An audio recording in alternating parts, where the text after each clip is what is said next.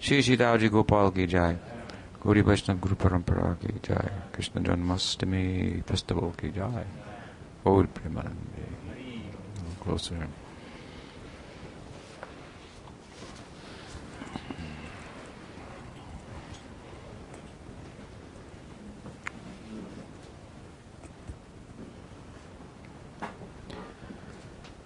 So, welcome everyone. I'm going to uh, lecture for the next. My plan, at least at the moment, is to lecture for the next few afternoons as we approach Krishna Janmastami, having passed through Baladev Purnim. It's a good way to come to Krishna through Balaram, Gaur, through Nityananda. Um, lecture on the Bhagavad Gita and um, I want to lecture from the fourth chapter, beginning of the fourth chapter, for several verses. Um, Krishna introduces the topic of avatar tattva, so relative to the descent of Swayam Bhagavan, the avatari in the form of an avatar, Sri Krishna, uh, who's also the speaker of the Gita it should prove interesting to explore some of these uh, verses and the very concept of Avatar Tattva as uh, introduced there in uh, in the fourth chapter of the Gita. So, fourth chapter um, begins with Krishna speaking, and he says, "Imam vivashvate yogam proktavan hamavayam vivasvan manave prahur manu ikshvakave evam parampara praptam." Imam Rajashil Vidu Sakalina Mata Yoganashta Parantapa. So these are the first uh, two verses. Krishna introduces the. Uh, well, he I want to say um, very obviously in uh, these verses, beginning with the first verse. First verse, he uh, seeks to uh, create faith in Arjuna faith in that which he's been talking about, which is yoga. Hmm? Ostensibly, he's been talking about karma yoga and jnana yoga in chapters 3 and 4. Hmm? But it's not faith in jnana yoga and karma yoga that our Krishna wants to create uh, in, in, in Arjuna. Of course, faith in, in bhakti yoga, which is actually the, the real subject of the Gita, the actual uh, path that is advocated by Krishna again and again and again, about which he speaks directly, un, unvayad, and indirectly, itarata. Hmm? Indirectly means, in this context, that sometimes he speaks about other types of yoga by contrast, hmm? other conceptions by contrast of that, uh, other than bhakti yoga, that we may look at them and what they lack in comparison to what bhakti contains, and so on and so forth. So, um, at any rate, um, we'll have to get into that. The fact that it's it's bhakti yoga because it doesn't appear that necessarily. Again, the previous chapter was. Um, the previous chapter and a half, I guess, the, the, third and the second half of the first chapter, appears to be speaking about jnana and karma for the most part, yoga as a method of connecting with the absolute. He break he he he, he boils them down into one. Actually, Gyan and Karma are really one because they have the same goal in mind. He looks at them as different stages, so to speak. Hmm? Um, karma yoga for purifying the heart, at which time Gyan yoga is, is really feasible. Hmm? One will have eligibility for. But uh, at any rate, um, the, uh, the, fact that he wants to um, instill faith in Arjuna or inspire faith or create more faith in that what he's talking about. Um, this comes out um, obviously by his uh, beginning to in this chapter to speak about the history of the teaching, and it goes way way back. So what I'm teaching you now is not something newfangled that I just made up or I'm making up as I go along, but has quite a history, has quite a, track record. Hmm? it goes all the way back to the sun god. And I, so I spoke it then. And he spoke it to Ikshvaku Manu and so forth. Evam parampara praptam. So he speaks about the history and obviously uh, uh, endurance, um, something that has passed the test of time. The more we want to say, the more that the thing endures, the more real it is. The Sanskrit word sat means real, and it means enduring or eternal. That which is here today and gone tomorrow is, in the estimation of Vedanta, not real. You cannot count on it, right? And such is everything in the world. this reminds me for the moment to speak about the sun god here also. Vrindaranya was speaking to the other day, and she told me that when she learned as a child in school, as a young child, that the sun would burn out, she wept. Hmm? Hmm. So, so it is, right? Hmm? Ayurharati Vaipumsam Uddanastanjayana. So with the rising and the setting of the sun, our lives are being taken away and the sun itself is burning itself out and so forth. Of course, we can't run around with signs, the sun is burning out, the sun is burning out. But those who have sattvic intelligence will take heed of that and seek a, a, a more enduring and comprehensive solution to the problem of life a large part of which is its its uh, ephemeral and temporal nature. Nothing nothing endures, and it is enduring life and enduring happiness that we all uh, pursue. So, by speaking about the history of this and the great personalities who have been involved in it, obviously, he's.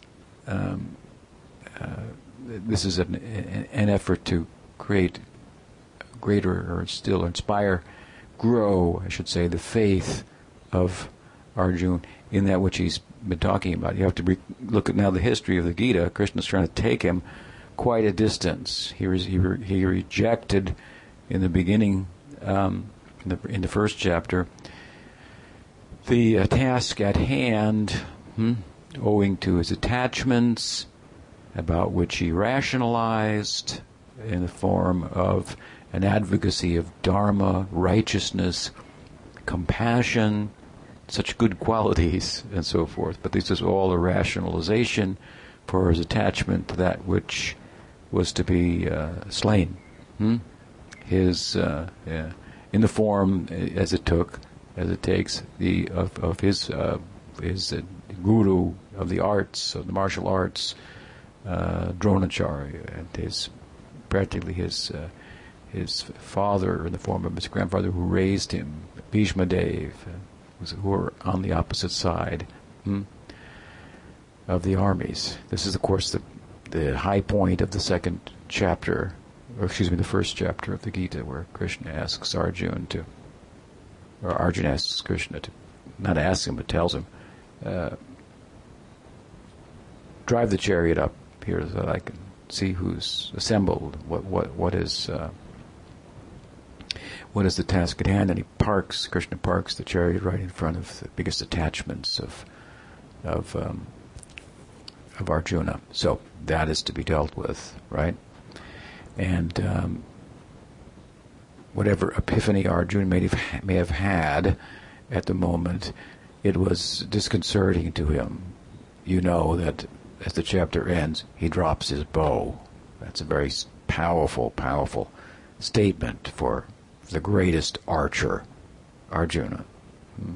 He drops his bow in the face of the task at hand, and he is a Maharathi, you know, great, great, great warrior. So this internal battle is uh, of being a good person. It would speak of being a transcendentalist, a transcending good with a small g, and bad, putting them both in the same category. This is an enormous task. He was a good person. He was a very dharmic person.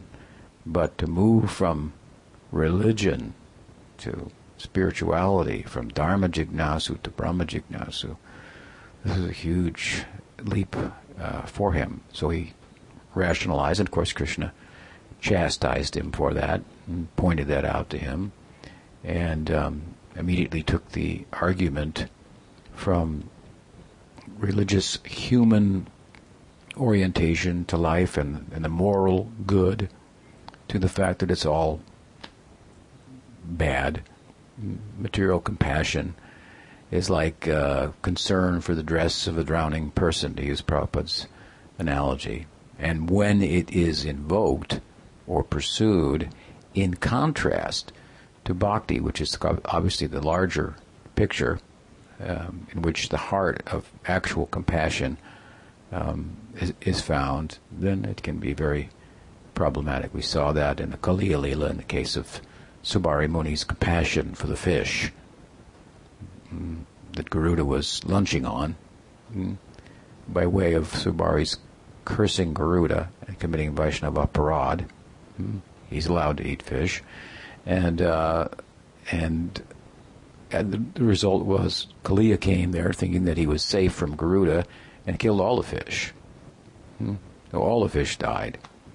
So it's not a good policy to uh, um, to misconstrue material compassion for the real face of compassion, and in the context of doing that, look at bhakti, which can, on its face, at times look lacking in love and for family, friends, country, um, and, and, and, so on and so forth, um, uh, appear to be lacking love and lacking compassion. Actually, the step back that's involved from the world uh, in in bhakti of detachment by way of attaching oneself to things that are favorable for bhakti and foregoing those that are not is really the f- first step in the direction of actual love and and beginning to see people uh, for what they are hmm, rather than as objects for my uh, fulfillment of my sense of self that is a creation of my own uh, mind and, and, and, senses right? So uh, but it's not well understood. So this is a a big push for Krishna to take Arjun from uh, from the moral good to the the capital G, as I sometimes say, good, uh, tr- capital G, good, that transcends the religious life and um, uh, and and so he having spoken as he does in the beginning of the second chapter about the nature of the atma which is sat Krishna's discourse on the Atma deals almost entirely with the Sat feature of the Atma there in the second chapter of the Gita. It's eternal. It can't be burned. It can't be drowned. It cannot be blown away. Hmm? It cannot be uh, uh, harmed by any weapon. It can't die, and so on and so forth. It's amazing. Um, that's his kind of conclusion, which takes it slightly to another level, but it's sat, it's real, right? Hmm. It's not temporary, it's enduring. Again, as I said earlier, that which endures, to the extent that it does, it has credibility. If we have the, we have in the United States what they call the Ivy League schools. The the the, the term comes uh, from the idea that there's ivy growing on the walls all the way up the brick walls which means it's been there for a long, long time. Hmm. This is the idea. So it's not a new new um, mindfulness university or something, right? Um, um, it may be a little bit mindless, but at any rate, in another sense. But at any rate, it's been around, so it has credibility. So. Um, uh, So then, of course, in the middle of that second chapter, Krishna then breaks from speaking about the Atma philosophically, theoretically, to the means by which it can be realized, which is yoga. Hmm? Second half of the second chapter into the third chapter, which is entitled Karma Yoga. So this is what he's been talking about. And he wants to say, or he does say here as the chapter begins, that this teaching is not something I just made up. It's been around for a long, long time, as long as the sun's been around. It's a long time, right? And uh, in this way, he seeks to grow Arjun's faith, which, of course, is what uh, the entirety of eligibility for bhakti constitutes faith in its efficacy. Hmm? Um, but there's another, um, and of course, he, he, mentions very dignified and extraordinary people who have been involved also, right? Hmm? And, um, uh, but there's another sense in which uh, this uh, these two introductory verses really are uh, connected, so to speak, very tightly with the whole uh, discussion of Avatar Tattva that proceeds for another some some ten some verses, something like that. Hmm. Um,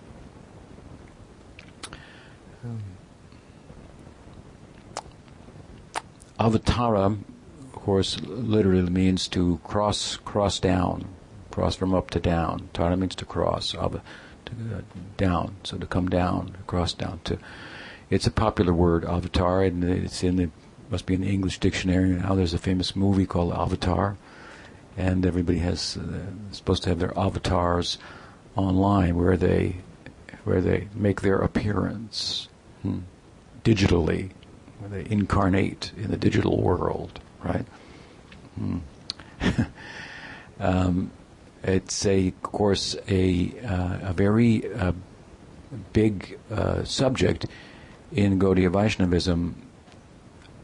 In in that, as we mentioned yesterday, uh, briefly referring to Rupa Goswami's Laghu Bhagavatamrita, within Gaudiya Vaishnavism, we have many, many, a very nuanced understanding of Avatar Tattva. Obviously, that's not going to come here in the Gita, just a general principle of of the descent, the crossing over from from beyond time and space to within time and space on the part of the Godhead, of which, and again, this is not what we find in the Gita, but in the works of the Goswamis, there are many, many types. There are the Guna avatars, there are the Yuga avatars, there are the Lila avatars.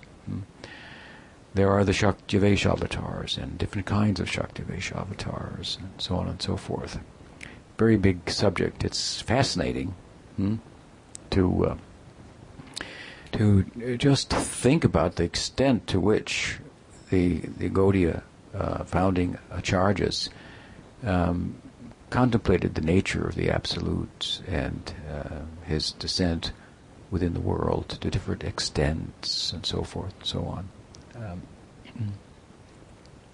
so a very very big topic, and it's one of the nine, excuse me, well, nine sheltered subjects of Srimad Bhagavatam. Srimad Bhagavatam uh, describes in the uh, second canto, the end of the second canto, I believe the tenth chapter, that the book is about ten different subjects. Hmm? Nine of them are called Ashrita Tattva, and one of them is called the Ashraya Tattva.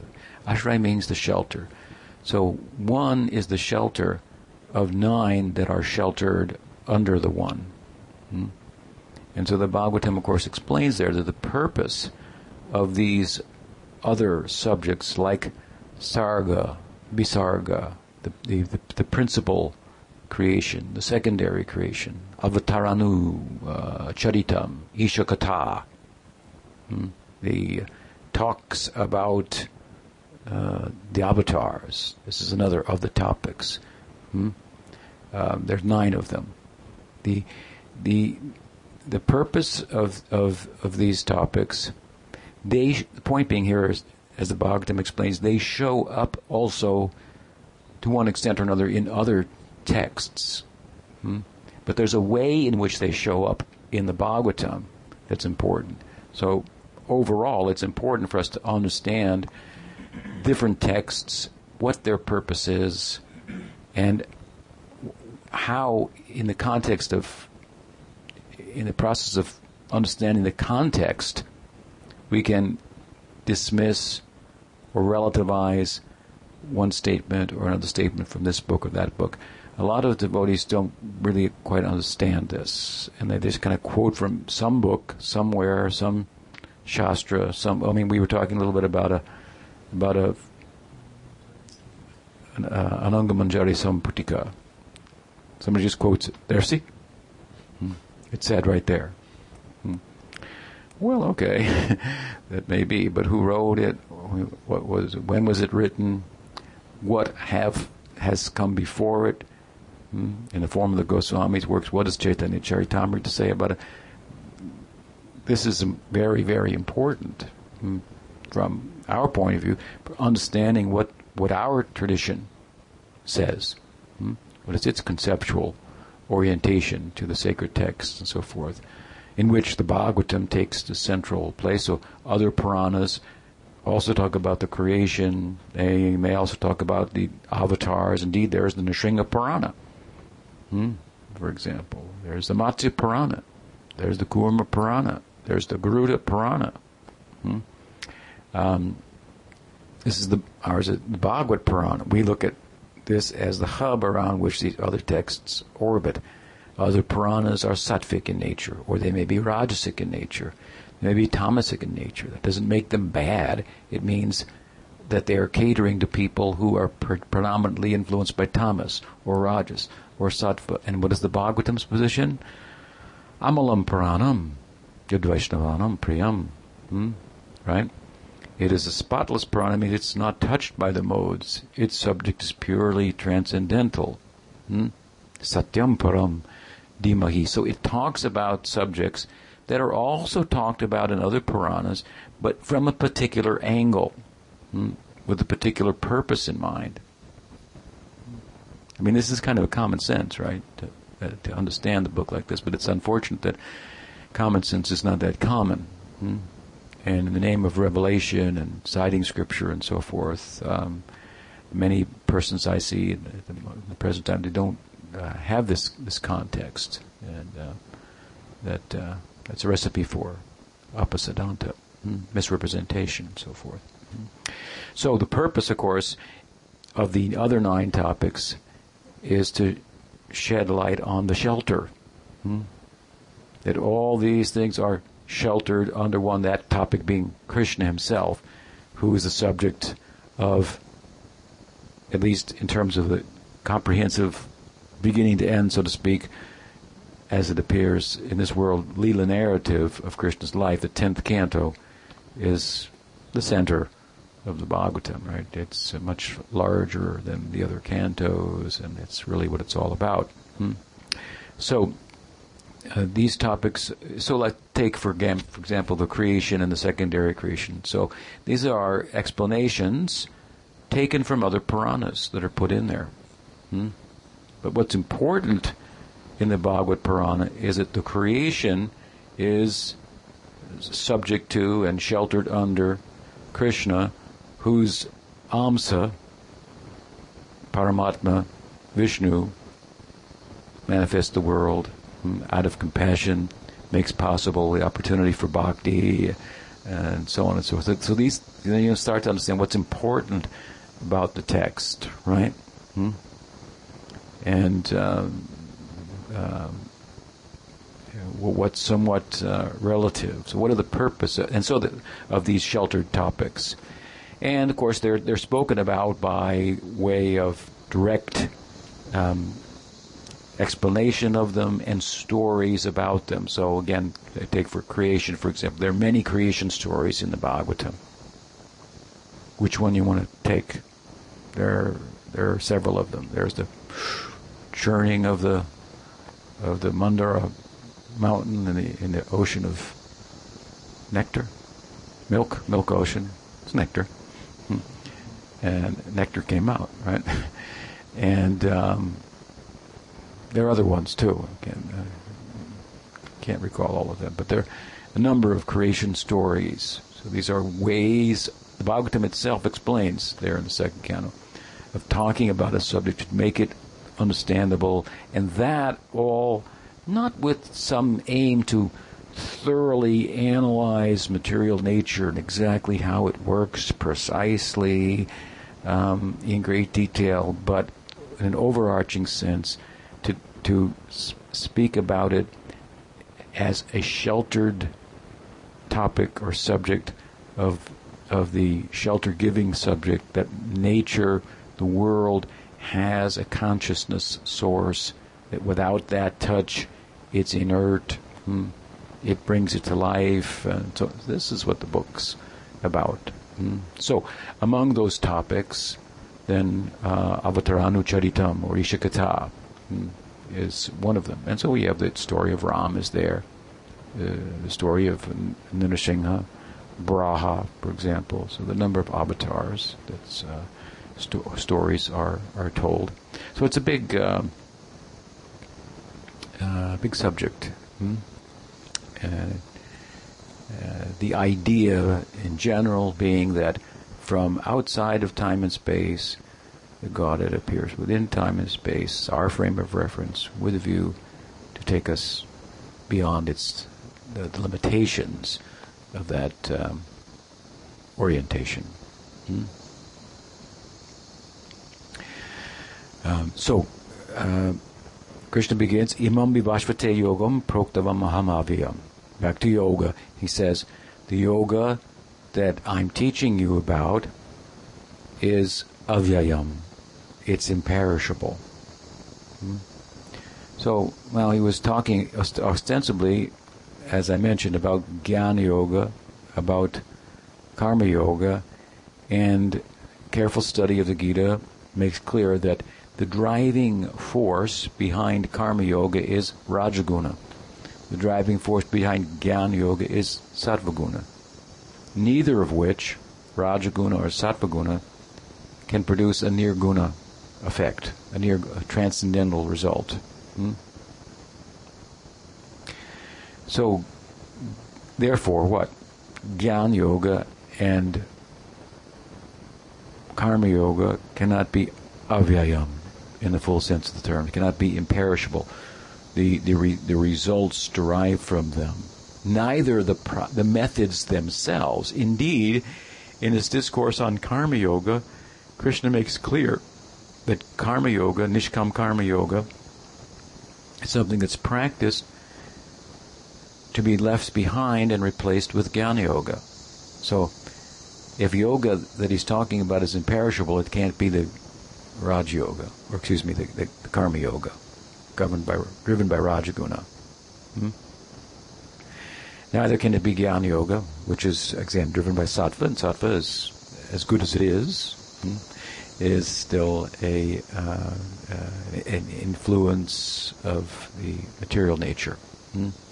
So, he must be talking about Bhakti Yoga, which, as the, the, the, the, the, good student, uh, the studious will know, when Krishna began in the middle of the second chapter to speak about yoga, what is the first thing that he said? He said, Neha Bikramanashosti pratyavayana vidyate svalapamapiyasya dharmasya trayate matobhayat. Neha Bikramanashosti. Neha Neha Bikramanashosti.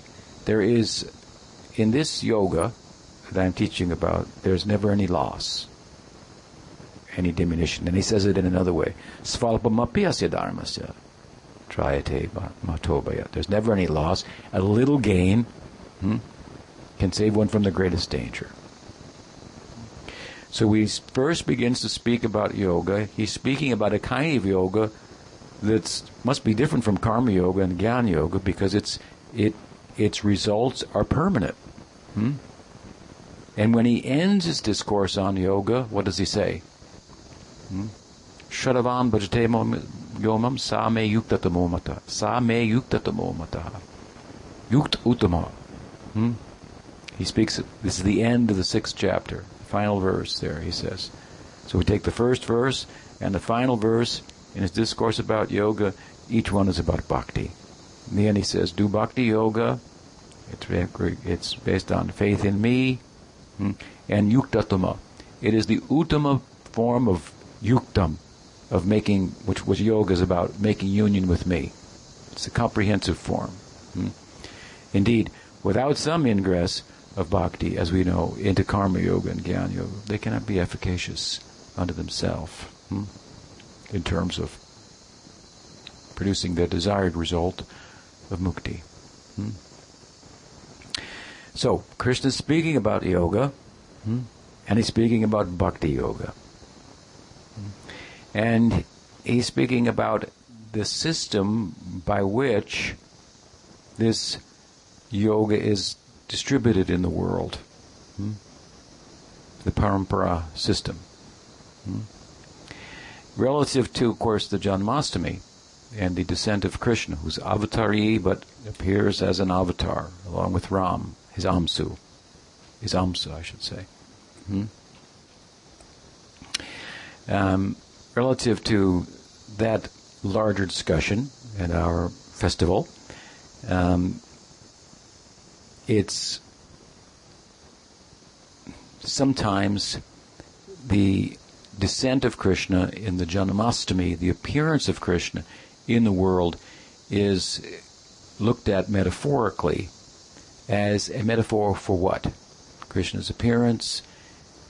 The Janmastami is a metaphor for Diksha. Diksha is what received receive Dibhigyan from Parampara. Hmm? So, um, of course, that's not all it is. Krishna does take birth. I was asked recently in Poland by a young man, "Does Krishna can Krishna die?" I said, "If he, why not? If he's born, he can die. Hmm. Why not? right? If he and the two are really no different. Hmm? Yeah, just different different sides of, of, of the same coin. Hmm? Just the perception. Um, he's not born. That's the teaching. Hmm? He doesn't die, but he is born, so he does die. Apparently, that's another lila, right? Ajopi Sanavayanma. That verse is still coming in this in, in, in this section. Um, um, but um, aside from the fact that the Leela is a reality to experience a way in which the Absolute expresses itself in love for its parts and parcels, devoted parts and parcels in the form of play. Hmm? Lokavatu, lila kaivalyam. Hmm? It is play. The world is play. Hmm? Play within play, so to speak. The world is called Shrishti Lila. Within the Lila of the, of the creation, he comes and has his own his own play, right? Hmm?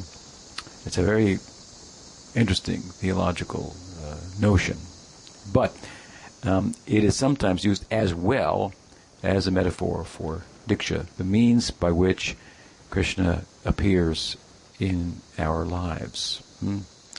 And that diksha is what we receive, dibhigyan, it means through the parampara. Hmm?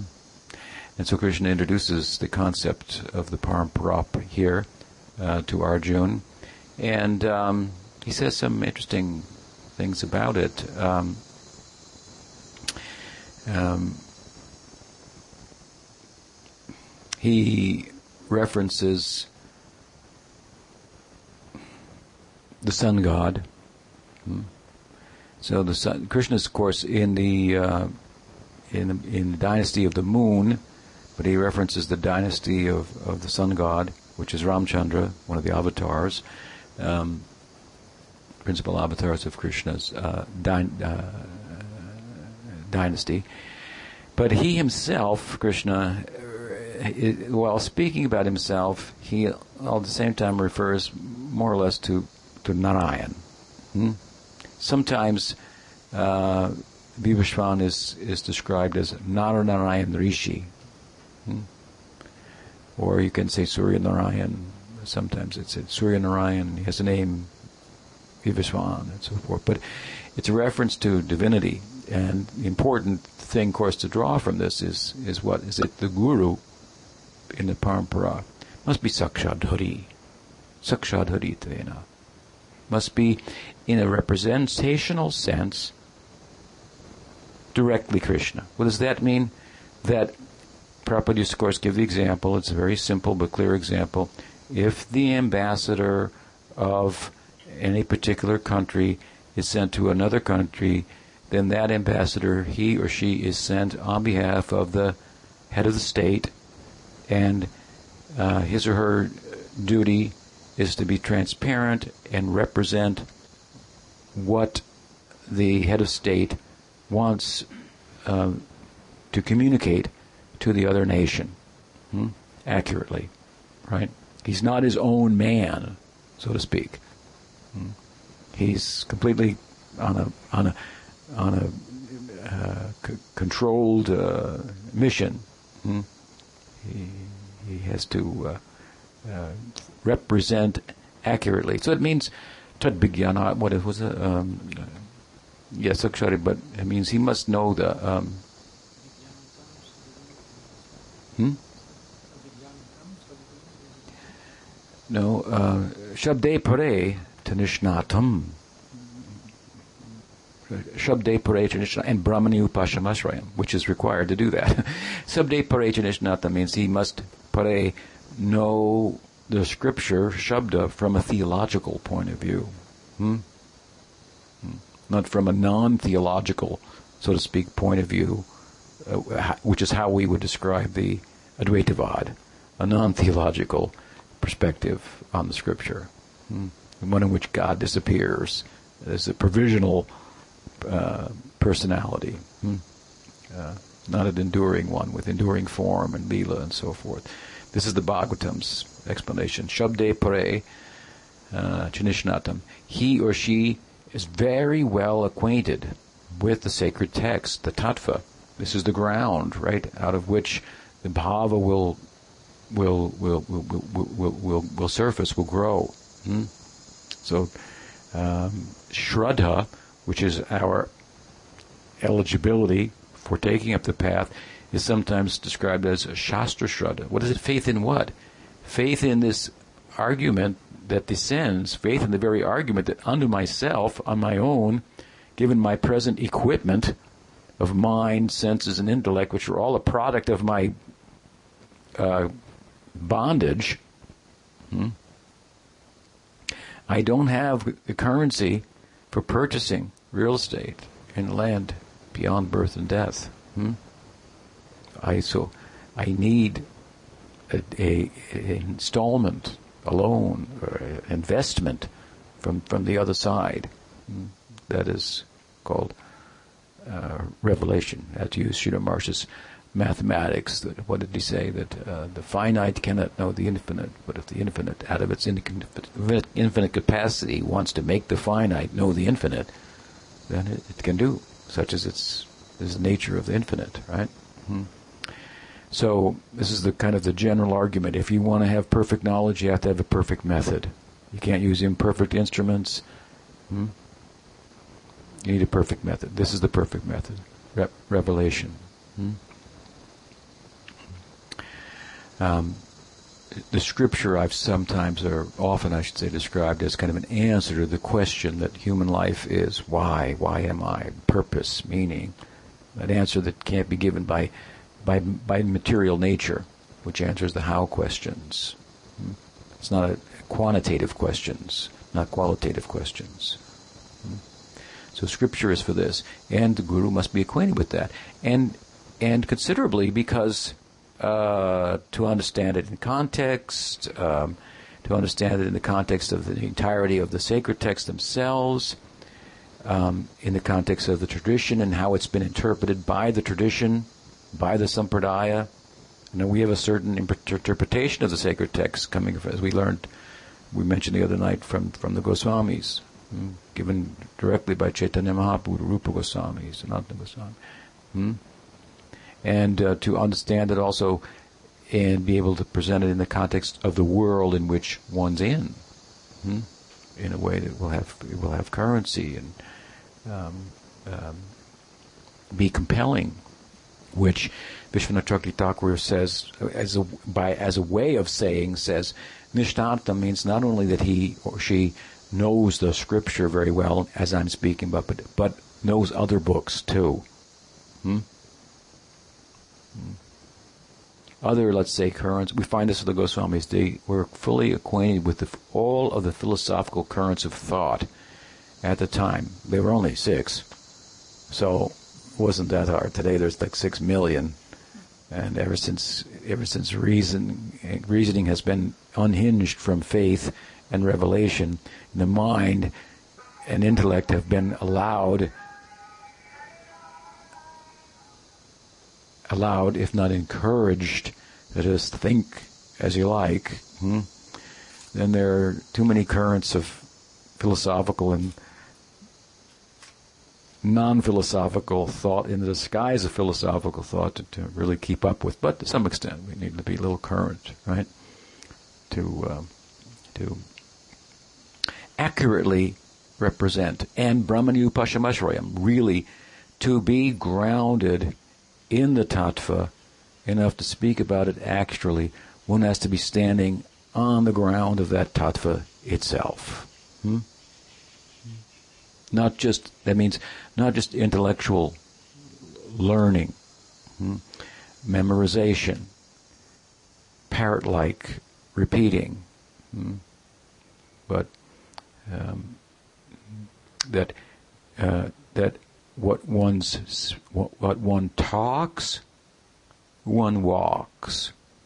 Hmm? So, not an easy task, and Krishna has referred to extraordinary people. He says, and what kind of people? And to, like, I gave it to the sun god, Narayan. If you look at it like that, Krishna's saying something pretty profound. I spoke it to Narayan.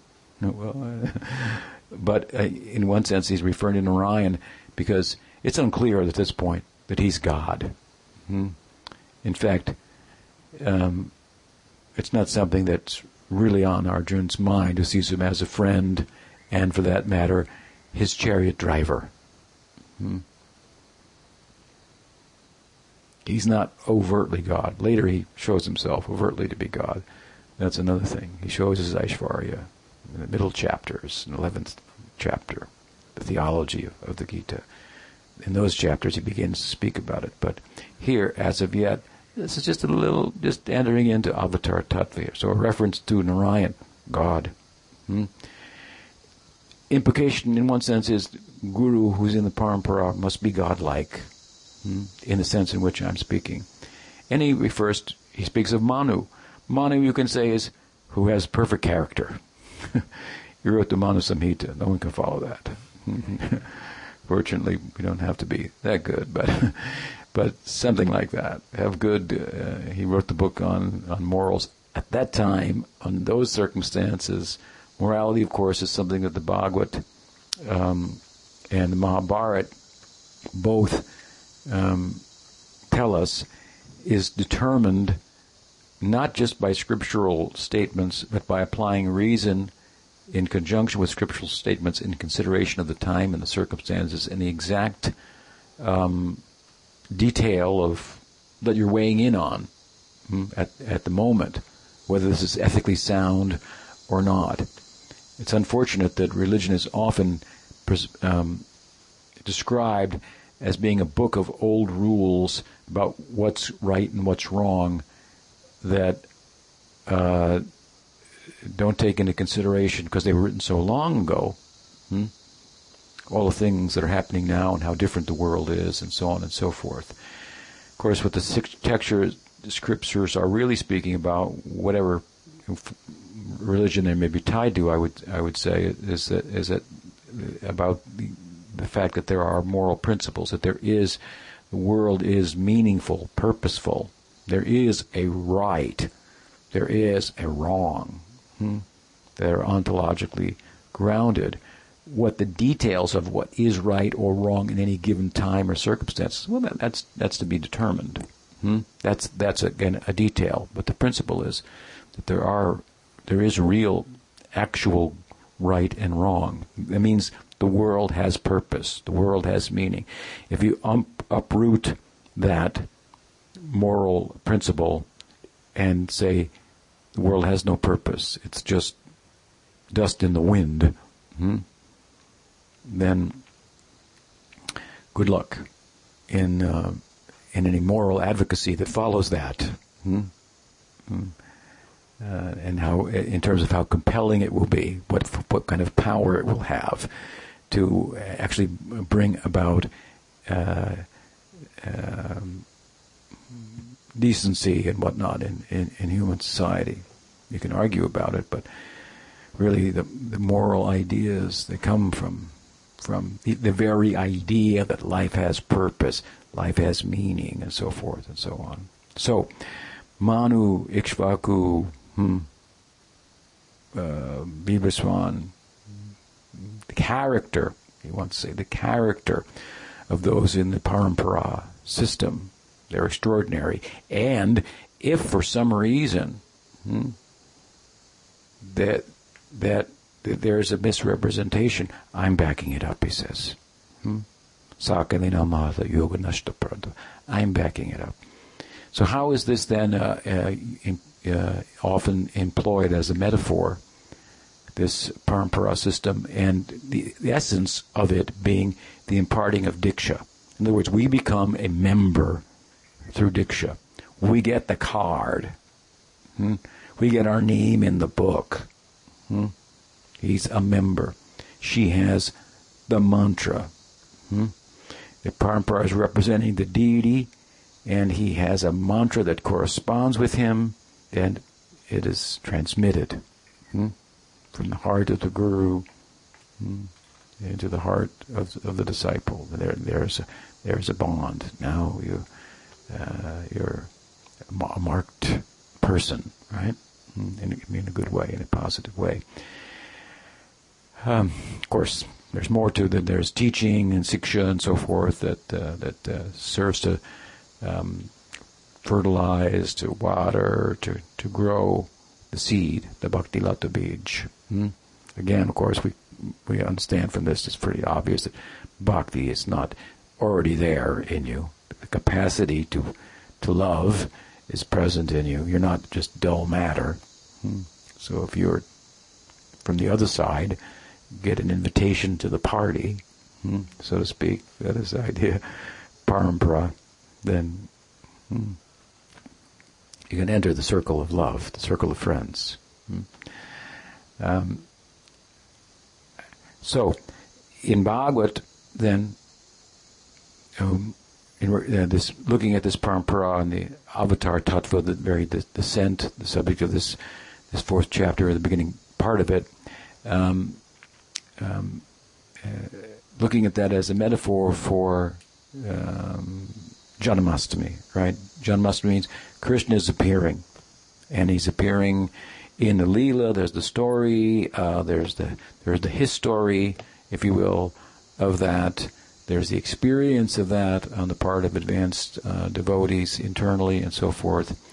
But there's the experience of Krishna coming into our life through Guru Parampara is, is the point, right? through Diksha. Hmm? Getting the, the seed for for for loving him, that the sam, the bhakti samskars that are the seed of the rati, through which you will develop the love. Rati means love, the love that you will you will develop for Krishna. Hmm?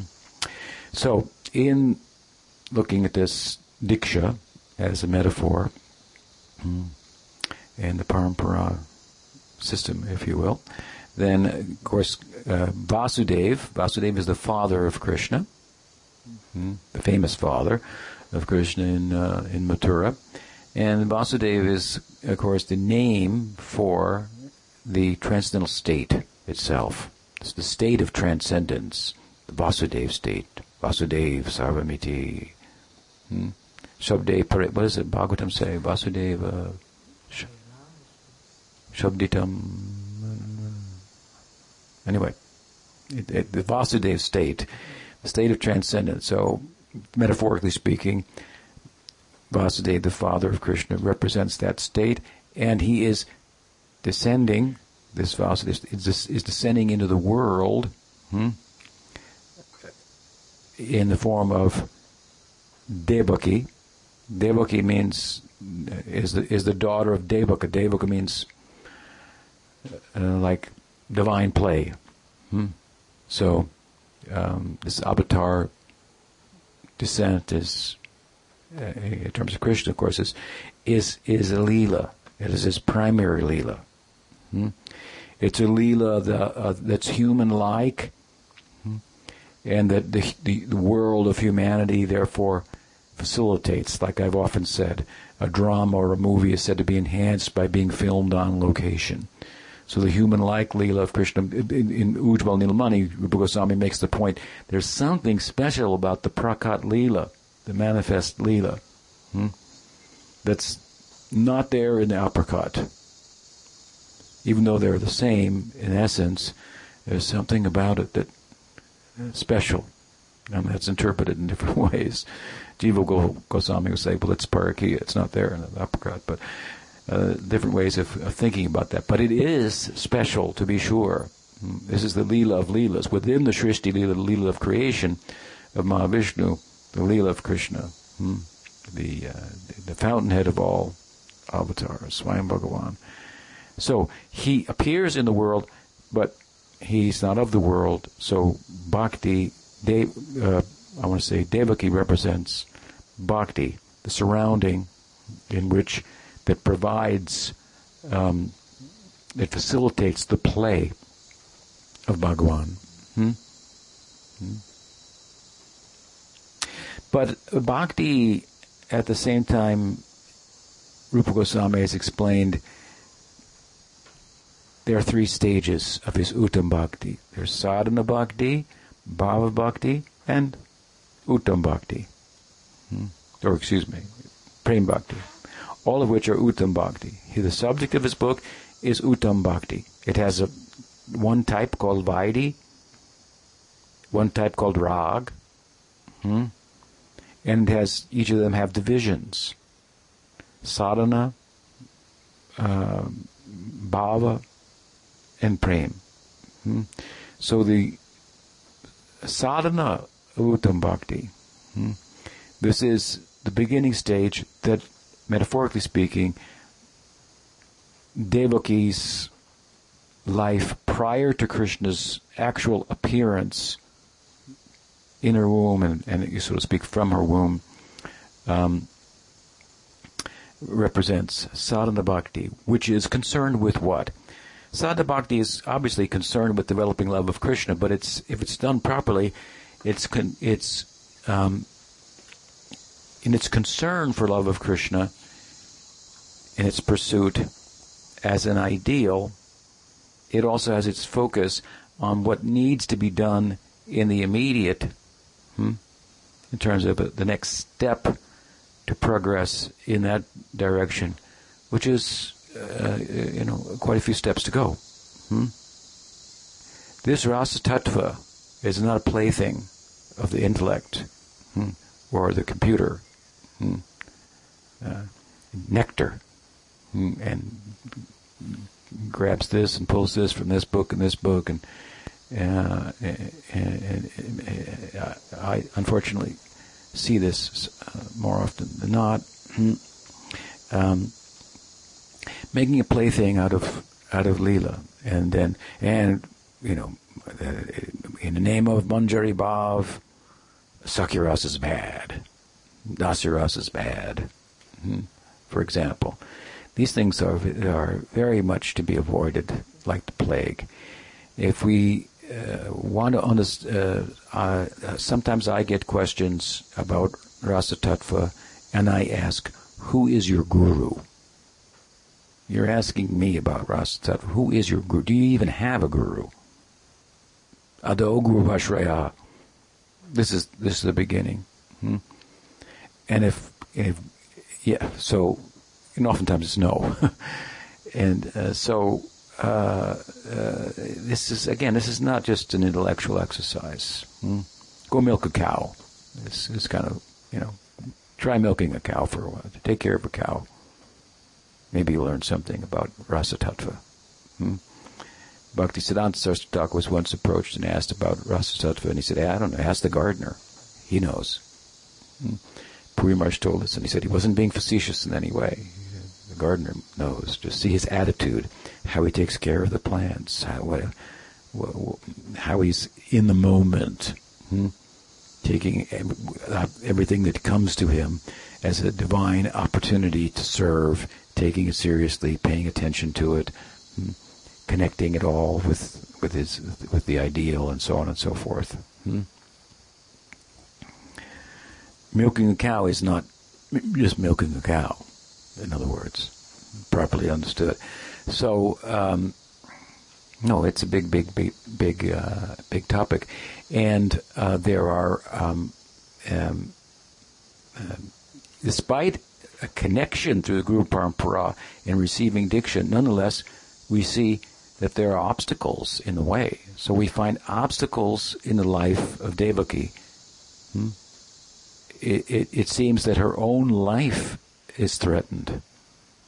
It's an interesting point. I was visiting with uh, Gaurangi Priya not long ago, it was some time back, and she told me that she was putting together a book of all of the things that happened to devotees in the Bhagavatam that were like mind blowing. That if it happened to you, all your Facebook friends would go, "Oh, prayers for you," you know, whatever.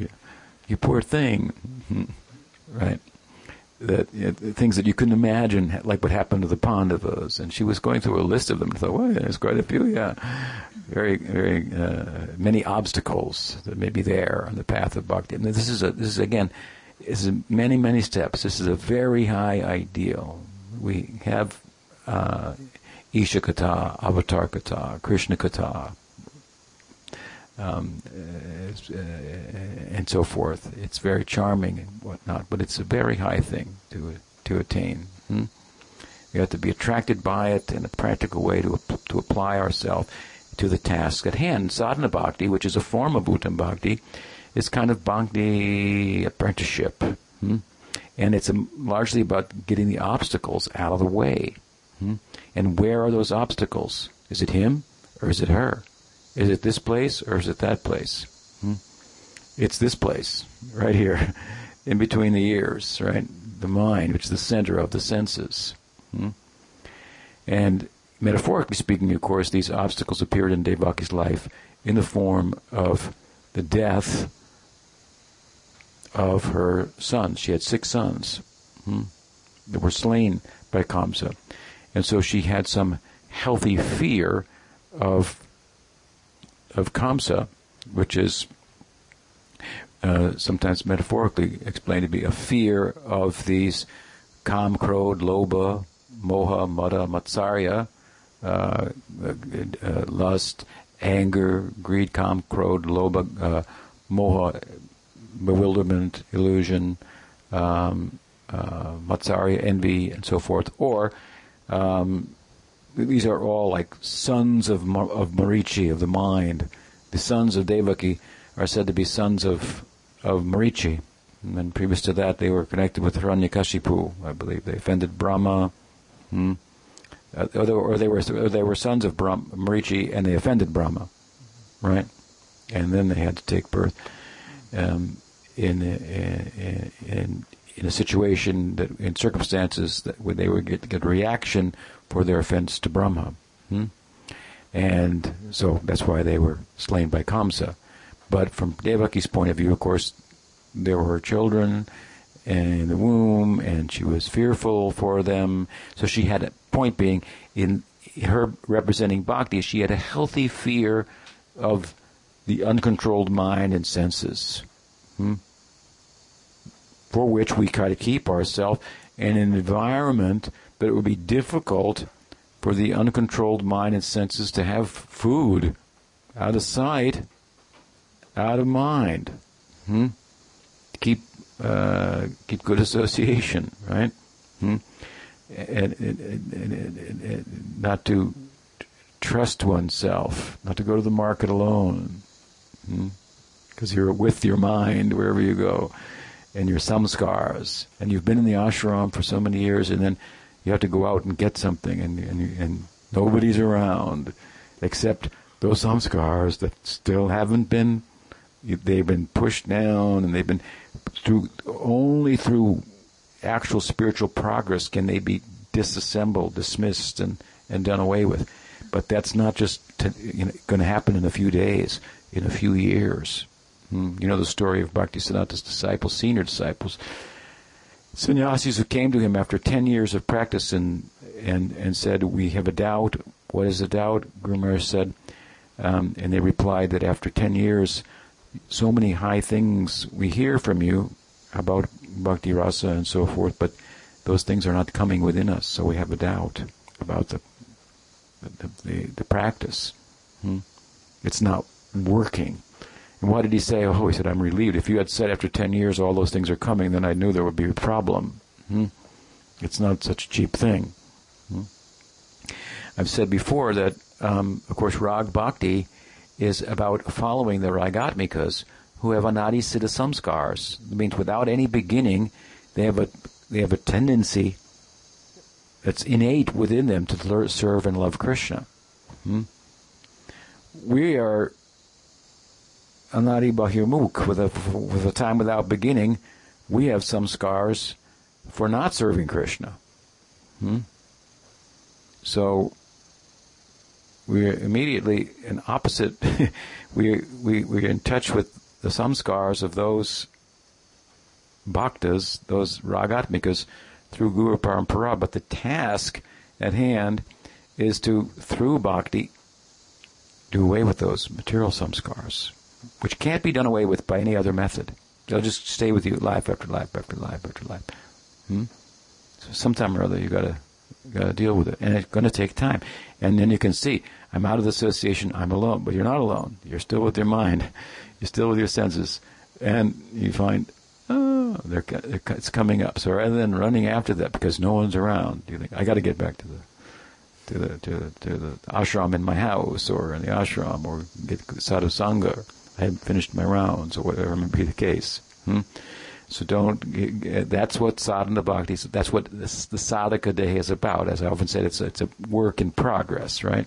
The senses have a tendency to go towards the sense objects for their own purpose, and an identity is created. So we serve that identity. Hmm? That identity has to be done away with. You're not that Varnashram identity or non-Varnashram identity outside of Varna, uh, Varna Sankara uh, identity. You're not. Hmm? It's created by bringing the senses in touch with sense objects for that identity, for its pleasure. And by contrast, prem is just the opposite, for the pleasure of Hrishikesh, Krishna, the master of the senses. Bring our senses in touch with sense objects. And we have many nice things um, in Krishna Seva to bring our senses in touch with, and that way it's it's quite user friendly. But hmm, that doesn't mean it's easy. It's easier than lying on a bed of nails or standing in the in the Ganga at uh, in the month of Magh up to your neck in the mid, at midnight hmm, to prove to yourself and demonstrate that that uh, that uh, that hot and cold are just uh, uh, figments of the imagination. They're just uh, something in the mind, hmm, which is not real in a sense. It's not sat. Hmm. That's a little difficult, right? To chant Hare Krishna is very easy comparatively. Hmm. But the work at hand is the same to remove the samskars, but you're removing them in a powerful way by simultaneously bringing in bhakti samskars. Prabhupada gave a nice example. If you take a bottle of milk, of, excuse me, of ink, and you pour milk into it, and as you pour milk into it, milk and ink will come out, milk and ink will come out. You keep pouring the milk, and after a while, only milk will come out. Hmm? I thought it was a nice example.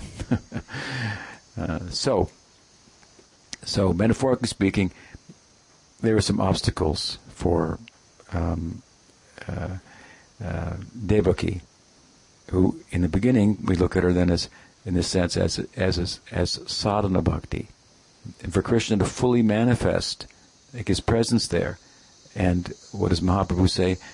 Asli, um, that verse from fourth verse of Shikshastakam. No, fourth verse. Third verse. Fourth verse. Fifth verse. Ayinanda tanuja kinkaram. Yeah. See. Ayinanda tanuja kinkaram.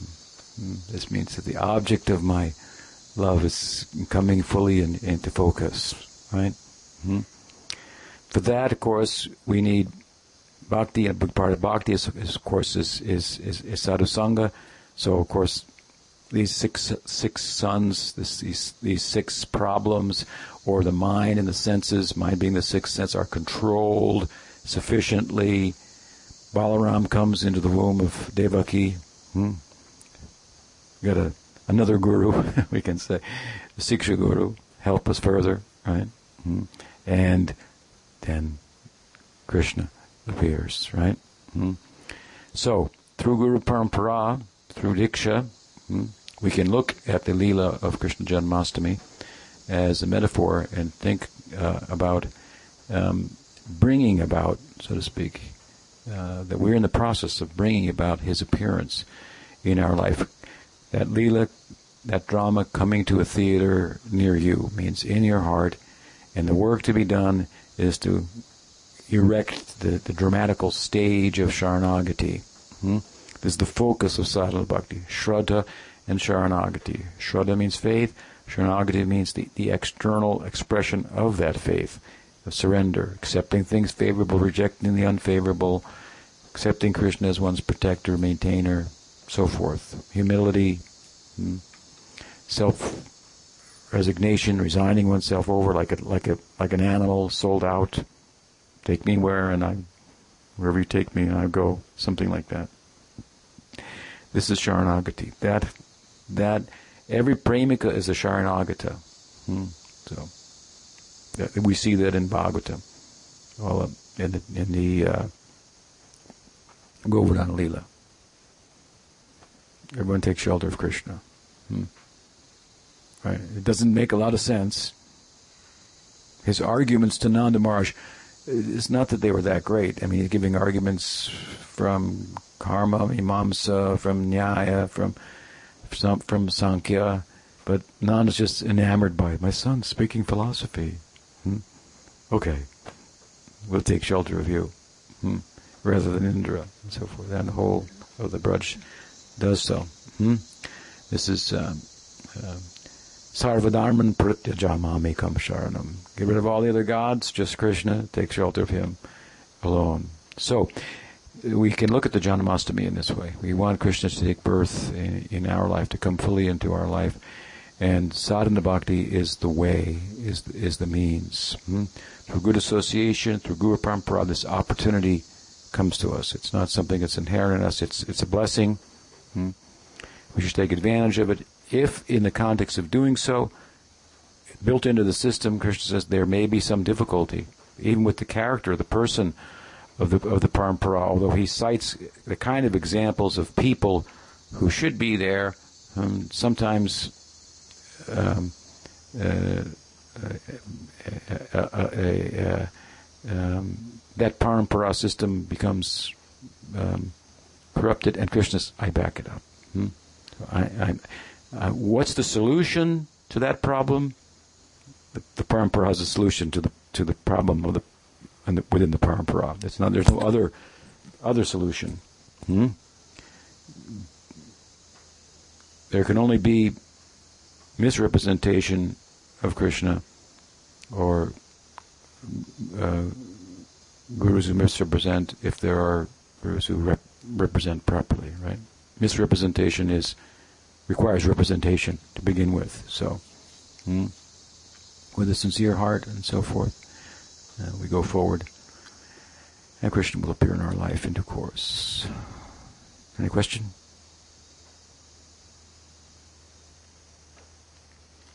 Yes.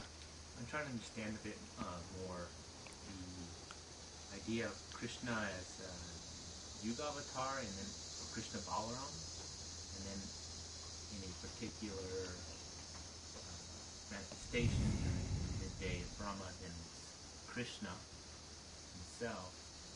Um, and so, does that does that uh,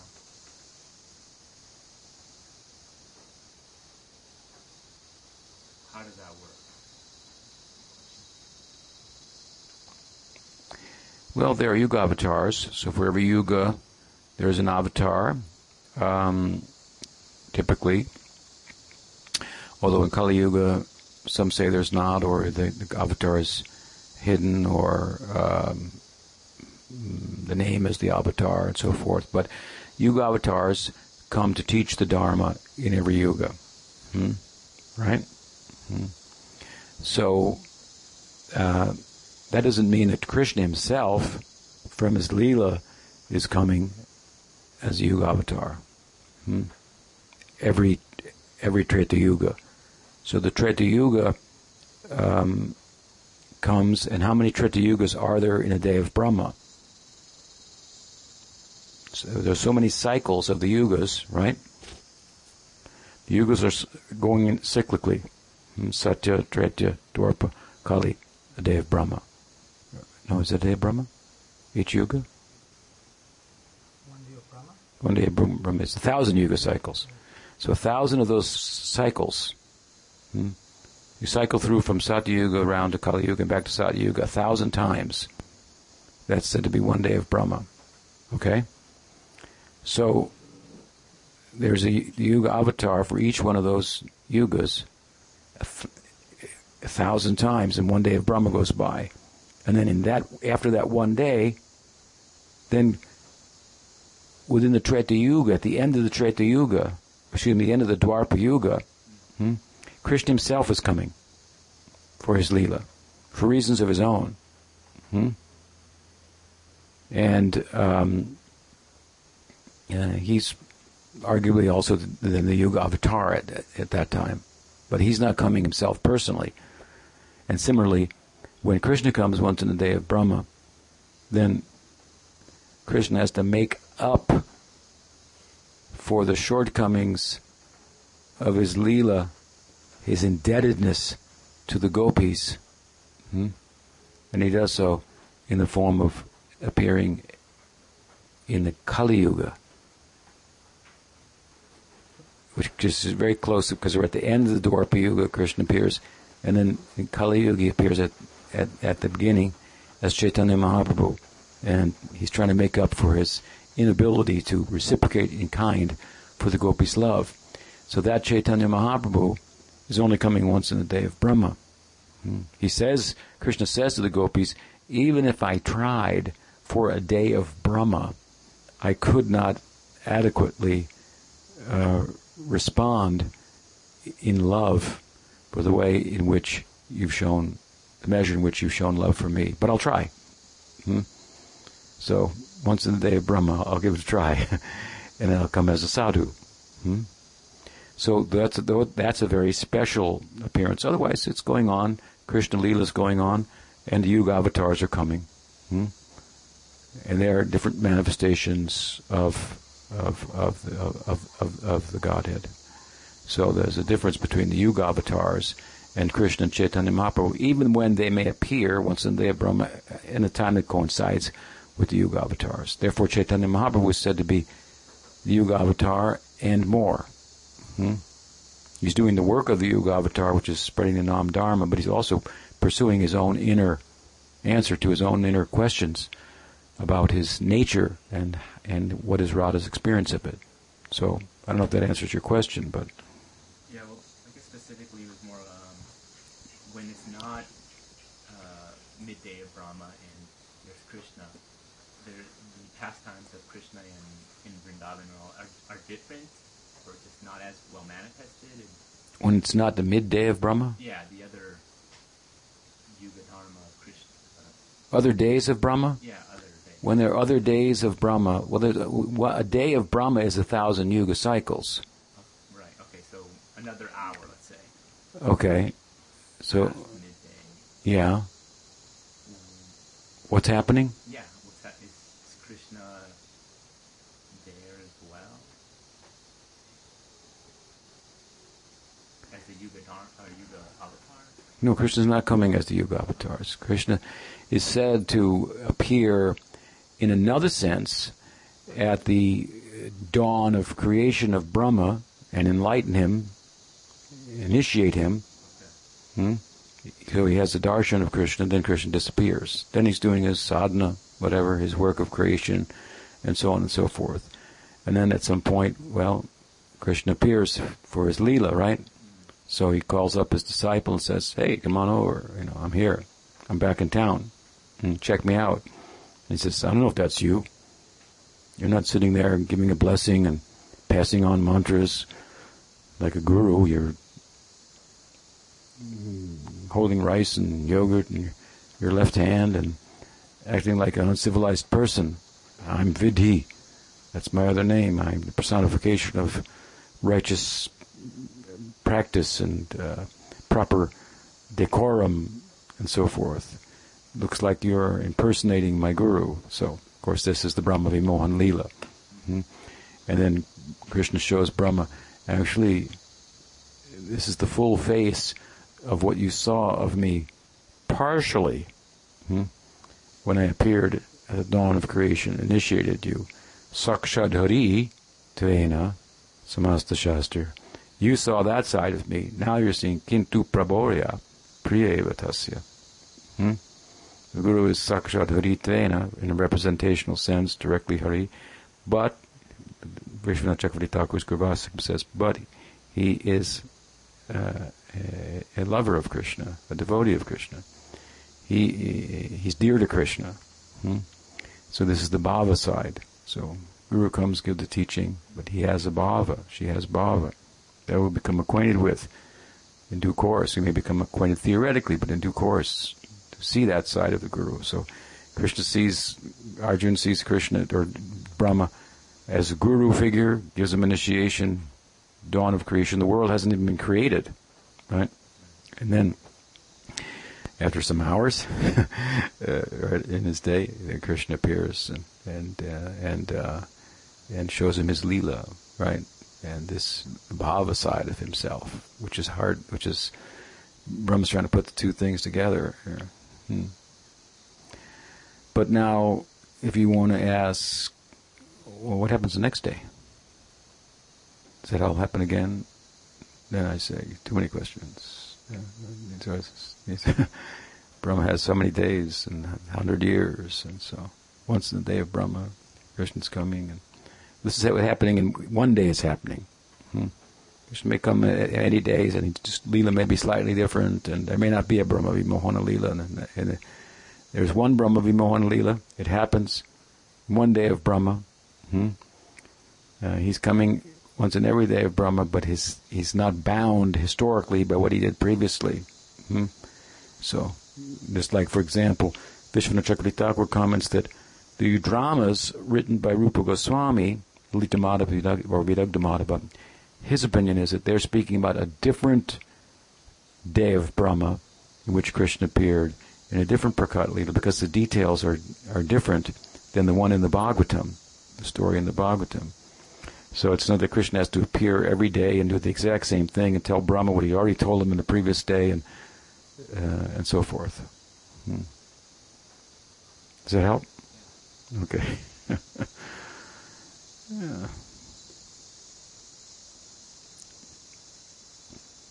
You want to kind of kind of take the basic ideas, though, not to get too um, kind of distracted by by uh, details of the stories that are making a, a point to us.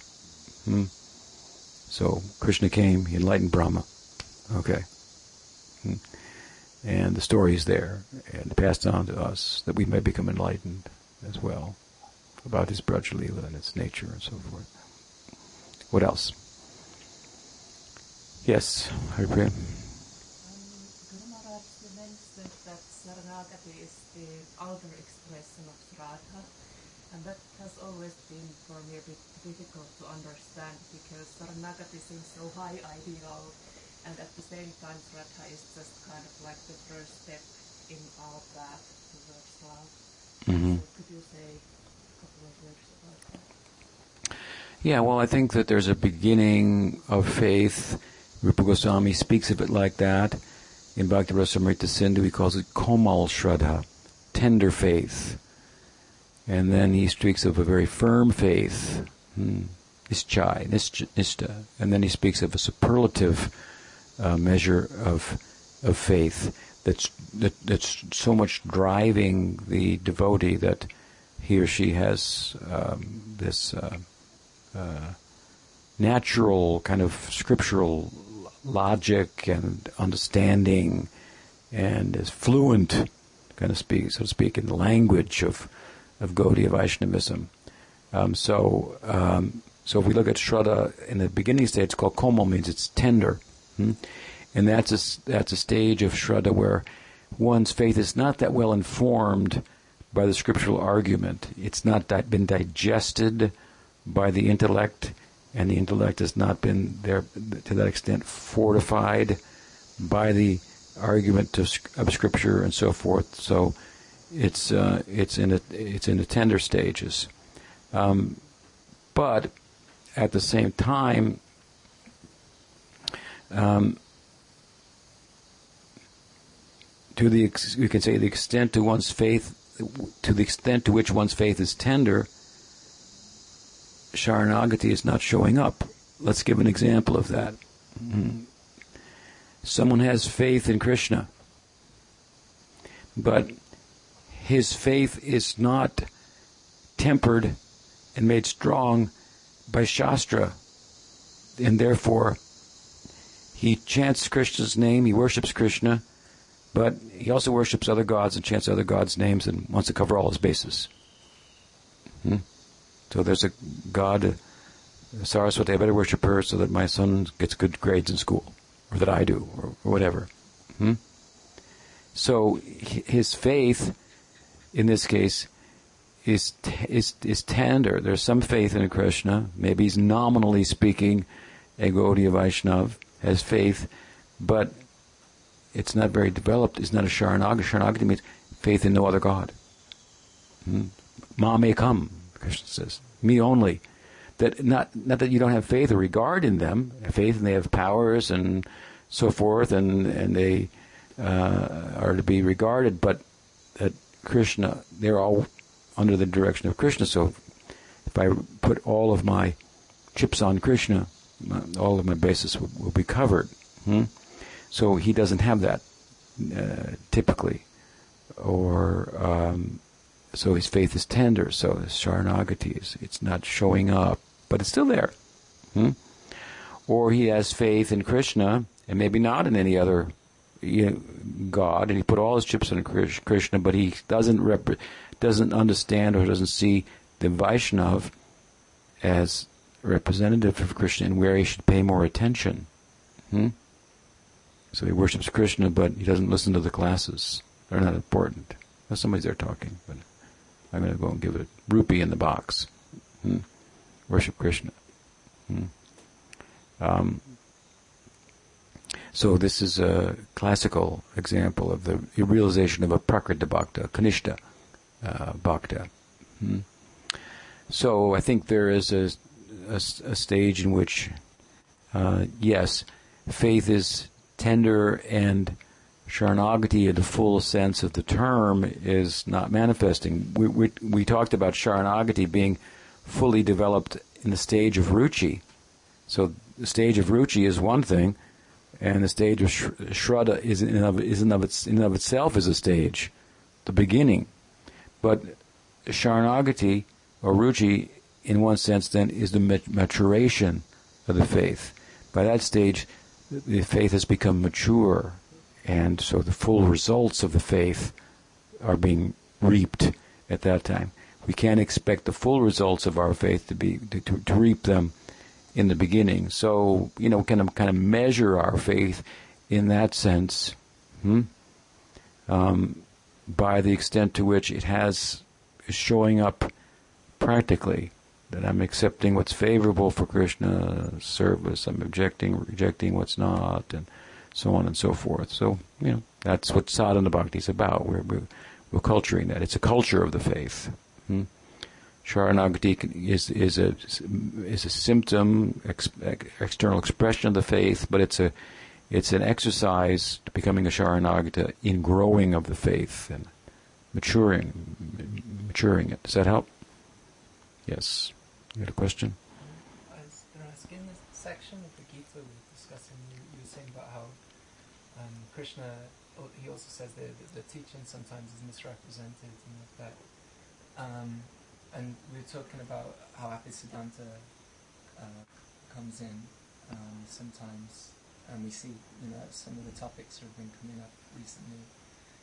Um, so I, I guess I'm, I'm asking how, how uh, devotees protected from that because we see even very sincere devotees or sincere in certain areas of their service, but maybe they they've got some of these different emeritus or problems coming up um, that they do take in some of these, uh, I guess, apisidantic ideas and those kind of things. I guess I'm trying to harmonize how to understand that that they can be sincere devotees, but sometimes they take maybe they haven't got good guidance and these kind of things. Yeah, I mean, I, I, I don't think you can give an answer for, you know, in many, many, many different circumstances. But um, it's said that the uh, road to hell is paved with sincerity, isn't it? Good intentions. So, you know, you you you have to have good association. You, you have to have theoretical knowledge of what you're doing. It's not just uh, um, what did Prabhupada used to say um, that um, that uh, religion without philosophy is simply sentiment, and sentiment philosophy without sentiment is merely mental um, speculation, right? So you can look at it something like that: sincerity, good intentions. Um, um, someone could have very good intentions and be sincere, but not understand what it, what it is that they're even doing. Have a misunderstanding about what it is that they've just entered into, and they're sincere about it because they really like their idea of what it is. But their idea of what it is may not be what it is. Hmm? And then they become acquainted with what it is and how different it is from their idea of what it is, and now their faith is being tested. Is do you really want this? Is what we're really teaching here. Like, let me give you an example, a crude example. We say, um, Mayavadis, they teach that um, you're God. You don't think you're God, right? Okay, so you don't want to be a Mayavadi, all right? And um, they say that you're not an individual. There's only one soul, and you're it. You're not an individual. And we teach that you are an, an, an, individual. You go, yeah, I like that. I like that. Uh, We, we teach that we're all individuals, right? Hmm. So you get on board with that idea. Now, at the same time, they're saying to you, you're not the body, you're not the mind, the personality that uh, you know arises within the in the context of the body-mind complex is illusory, and so on and so forth. You hear all that stuff, but that's just like music in the background. You repeat it, not the body. Yes, Prabhu, you know, but um, but this idea that you're an individual has been through the filter of your conditioning has been interpreted in in a certain way. Hmm?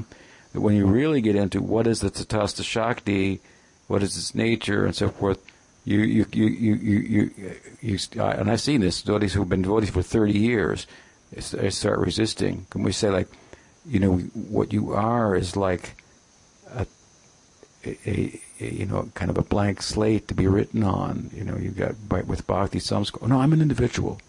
Hmm? and I like this, and therefore I should be such and such gopi or you know something, all right? And so now they're being acquainted with the teaching on a deeper level, but they're and they're sincere, but they're sincere about something that's not what the teaching is. Hmm? And are they now their sincerity is going to be get an opportunity to be strengthened? Are, are they going to go with what the scripture actually says or with what they think it should say and I think it means. Uh, you know, I think I, I must have fallen from Goloka. I know, must have. you know, whatever. They just think they just took it like that. So that so there's any number of ways in which these are just some crude examples that someone could be sincere about what they're doing, but what they're doing may not be bhakti. What their idea of bhakti is, that's something that you that grows. That you you you, you know you, in time only you will understand some of the things that you've heard over and over again for for years and years, and go, that's what it's been. I don't think I've ever thought of it like that. Wow, that's different. I'm going to move like this now. Hmm? And then you've got to be ready to move. Right? Hmm? So we're kind of joining again and again at different levels of understanding, and some people are like, I'm not ready for that level. And it's like Prabhupada one day in New York said, So uh, tomorrow there will be initiations. And we said, well, What's that, Prabhupada? He said, It means they accept the Guru as good as God. And some people said, I'm not into that. Swamiji's great. It's been fun, but that's like, well, not for me, you know. And other people lined up to get initiated and so forth. Right? Hmm. So, some understanding of what you're involved in is is uh, is required, and that's why we call it shastriya shraddha. Hmm? Faith in the in the actual scriptural argument, right? So anyway, anyway, this this is one one of the one example of how someone could have um, be be sincere, but again, uh, sentiment without philosophy just becomes um, uh, kind of something else. Can become fanaticism. Hmm? It's not a well reasoned faith. Hmm? It's not a a uh, wise expression of of, of love. Hmm? And of course, without good association, and uh, you know, our sadhana is a skill. I often say so. It's not just some rote thing that you do every day. It's a skill, and you don't have to tell your temperature and see what what, what actually works, what what what helps to grow your body. You have this kind of meter that you're going by that increasing your interest, your enthusiasm, your understanding, or not. And if it's not what you're doing, then you think maybe I better do that. There are other ways to do this, and and be, the ability to kind of think for yourself. A sadhaka has to be a thinking person. There's too many devotees who just do not want to be thinking people in the name of fidelity to the guru, like in the name of fidelity to Prabhupada. They resist being a thinking person. Hmm? Because what do they think? Well, they might think something wrong. Whereas Prophet said, you know, like this. Hmm? You know, it may be that there are other books, and I know there are previous acharyas, and they may be good, and there may be things in those books that are different from prophets, but that's a slippery slope. I don't know if I want to go there. Hmm? The safe thing is just do exactly what prophet said. Not safe thing is not to think. No, that's not the safe thing. Hmm? That is is not doing what you need to do at this point where you start to realize those things. That becomes apparent to you and it makes you nervous because each step is like, uh oh, I have to go there? Until it's, you know, downhill and then you're just running. But eh, I have to go there? Uh oh, I, I, have to surrender on another level? Hmm? I have to be unknowing Hmm? I have to accept an unknowingness. I mean, I know Prabhupada's books really well. I can repeat them. I got new devotees to join, and they even follow me and so forth. But now, you know, now I've got to, uh oh, you know, I got to examine what Prabhupada said in relation to what some previous acharya said that might be different. And hmm. yeah, that's what you have to do when that when you start to realize that that, that you're you, you, know you have a guru. He has a, appeared to you not out of in a vacuum, hmm? but he has associates. He has a scriptural um, edifice and history. Uh, what did you call it? Yeah, canon. You know, for for centuries, and uh, there are saints uh, in that. They're all there to help you. Hmm? and you want to understand your guru now historically, how he appeared at what time, what he said then, and what time it is now, if it's a different time, and so on and so forth. Um, and if, and you don't want to do that, it makes you uncomfortable. Because why? Because your faith is actually tender. Hmm? Can you imagine the, the idea that your faith may be challenged by reading one of Rupa Goswami's books? I mean, obviously you've got a problem because the book is meant for strengthening your faith. It what it may do is bring into question the ideas that you have in your mind that you're following and pursuing that you think is what Gaudiya Vaishnavism is, what Guru Tattva is, for example, hmm, what it means to serve the Guru, the Guru is absolute, or such statements, what it, what it means. What it means to you and how you have interpreted may be an entirely different thing. The fear that if I read Rupa Goswami's book rather than Prabhupada's, and he says it different from Prabhupada, that my faith may be challenged. You better read the book. Yeah, you better get your faith challenged and let it grow. Hmm? Otherwise, you're you're just you're you're you're, you're putting at best putting off your own progress and the challenge that now is before you that's the challenge before you hmm? to revert to not thinking yeah there was a stage where you shouldn't think. You needn't have be told what to think what Gaudiya Vaishnava is. Now you got it. Think about it. Hmm? you should be able to think about it and reason about it and and resolve contradictions and, and be happy with the fact that verses can be applied in different ways to mean different things at different times and and so on and so forth. But you know, there's a lot of devotees that don't don't do that, and and they're at the point where they should be, and they're they even are aware of it, but they don't understand that that's what's happening to them, and therefore they don't go there. They just feel they have this comfort zone. Hmm? Well, sadhu sangha is not a comfort zone. I can tell you that. I mean, it is kind of, but it, it, it, it's it's meant to challenge us. Hmm? We have to think about it, and we have to grow, and so forth. It's not just there to pat you on the back and Prabhu, Haribol, um, how's your baby? Yeah. and so forth. And that can be there too, but it, it's meant to challenge our understanding so that we, we, we grow. Hmm? If we uh, avoid that, hmm? And we see that sometimes in the name of faith and fidelity, for example, the Prabhupada, there's there's some strong uh, opposition, almost a samskar, against sadhu sangha, of, other Gaudiya Vaishnavas. I mean, I was recently in Poland. This is a little bit different, but my mind goes to it's related.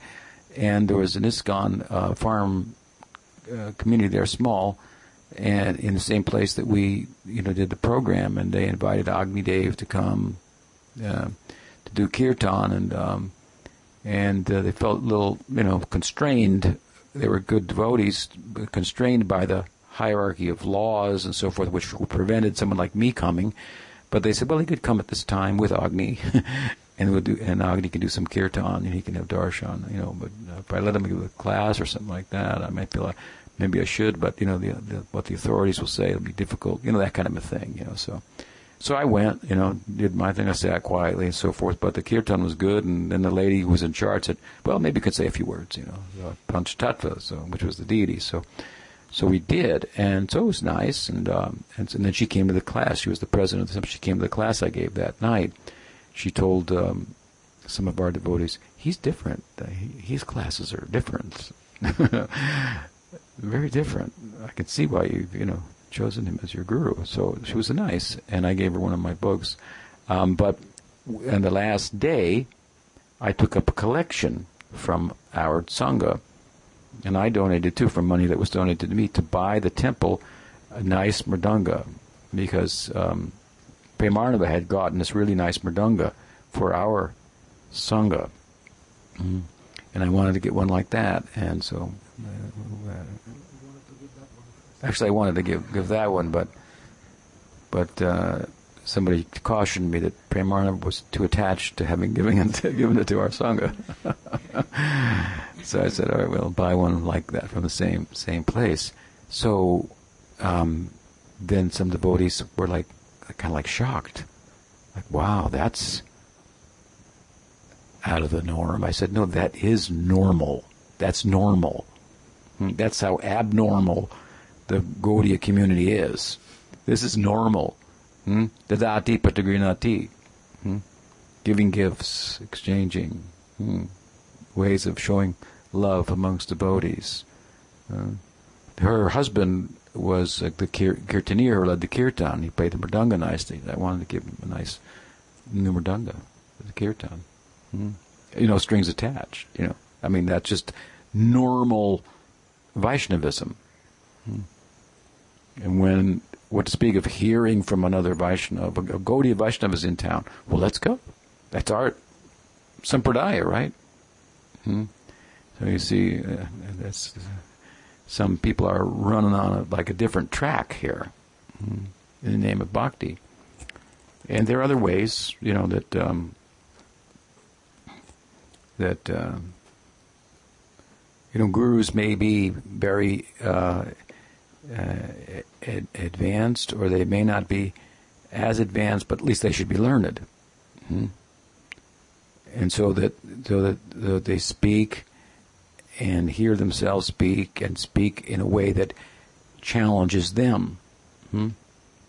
Not to just new people, tell them the simple tr- truths, but grow the community of devotees. And, uh, so challenging to take the community to deeper understanding. If they're not challenging themselves like that, and they have just a big mission and just making new devotees, making new, and the class is, and so Lord Chaitanya came to distribute the love of God, and so that's what we're going to do, and and we're going to give up sleep for that, and and if we have to stop eating, we'll stop eating, and and and we're going to uh, not let any stone go unturned without chanting Hare Krishna underneath it.